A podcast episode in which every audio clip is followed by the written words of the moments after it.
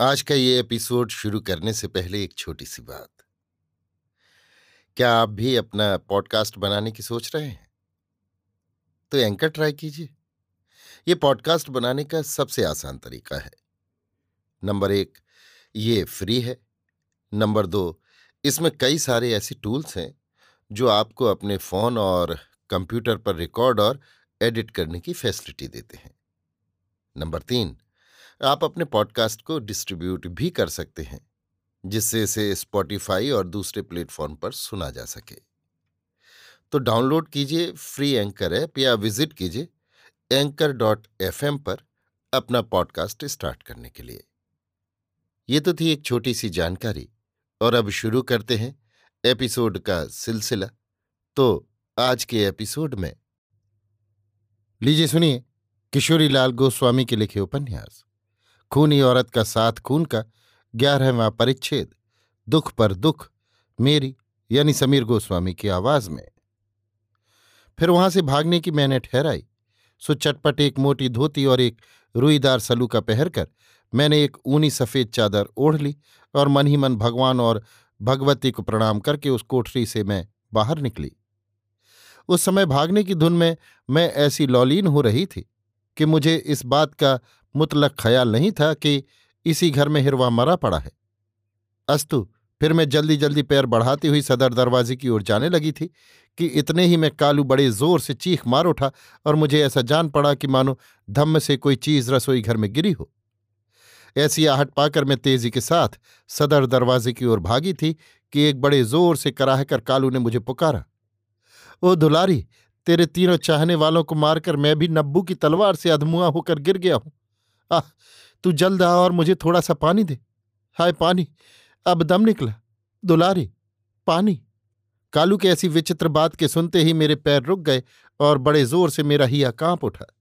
मैं अपना माथा पकड़कर जहाँ खड़ी थी वहीं बैठ गई और कालू मुझे बार बार पुकारने और पानी पानी चिल्लाने लगा। आखिर मैं किसी तरह अपना कलेजा पोढ़ा करके उठी और एक मिट्टी की जल भरी गगरी उठाकर रसोई घर में पहुँची। वहाँ जाकर मैंने क्या देखा कि धन्ना और परसा के तो सिर धड़ से अलग हो गए हैं और नब्बू के कलेजे में तलवार घुसेड़ी हुई है। सारी कोठरी में खून बह रहा है और एक और कालू भी घायल होकर पड़ा पड़ा कराह रहा है। ये सब हत्याकांड देखकर उस समय मेरे चित्त की क्या अवस्था हुई होगी? इसे तो केवल नारायण ही जान सकते हैं।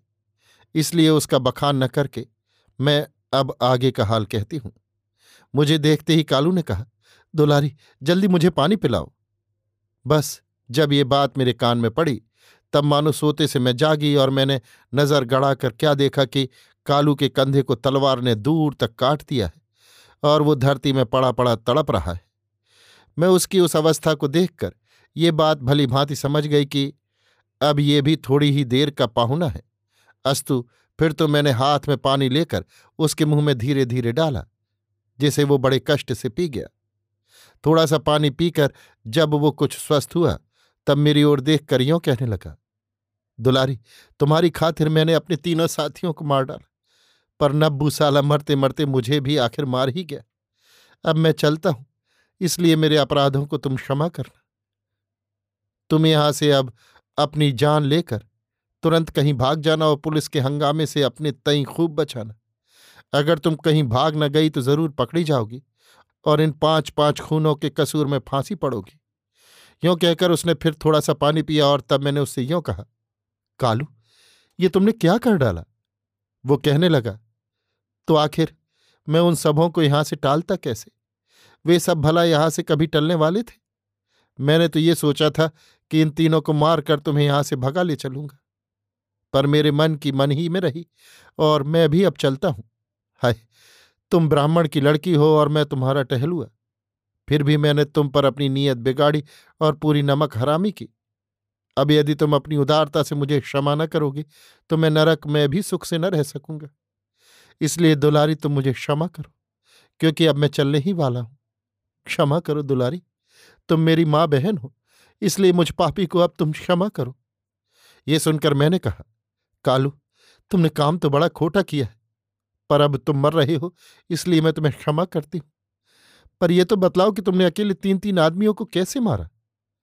वो कहने लगा, रसोई घर में आकर धाना तो चूल्हे के नीचे धरती खोदने लगा, परसा खुदी हुई मिट्टी हटाने लगा और नब्बू रोशनी दिखलाने लगा।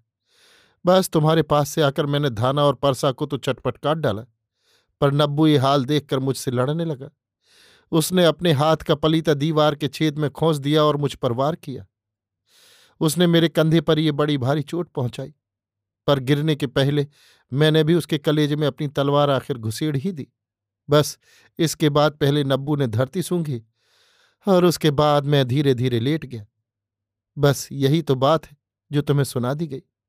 पानी पानी, ओ दुलारी, पानी पानी पानी।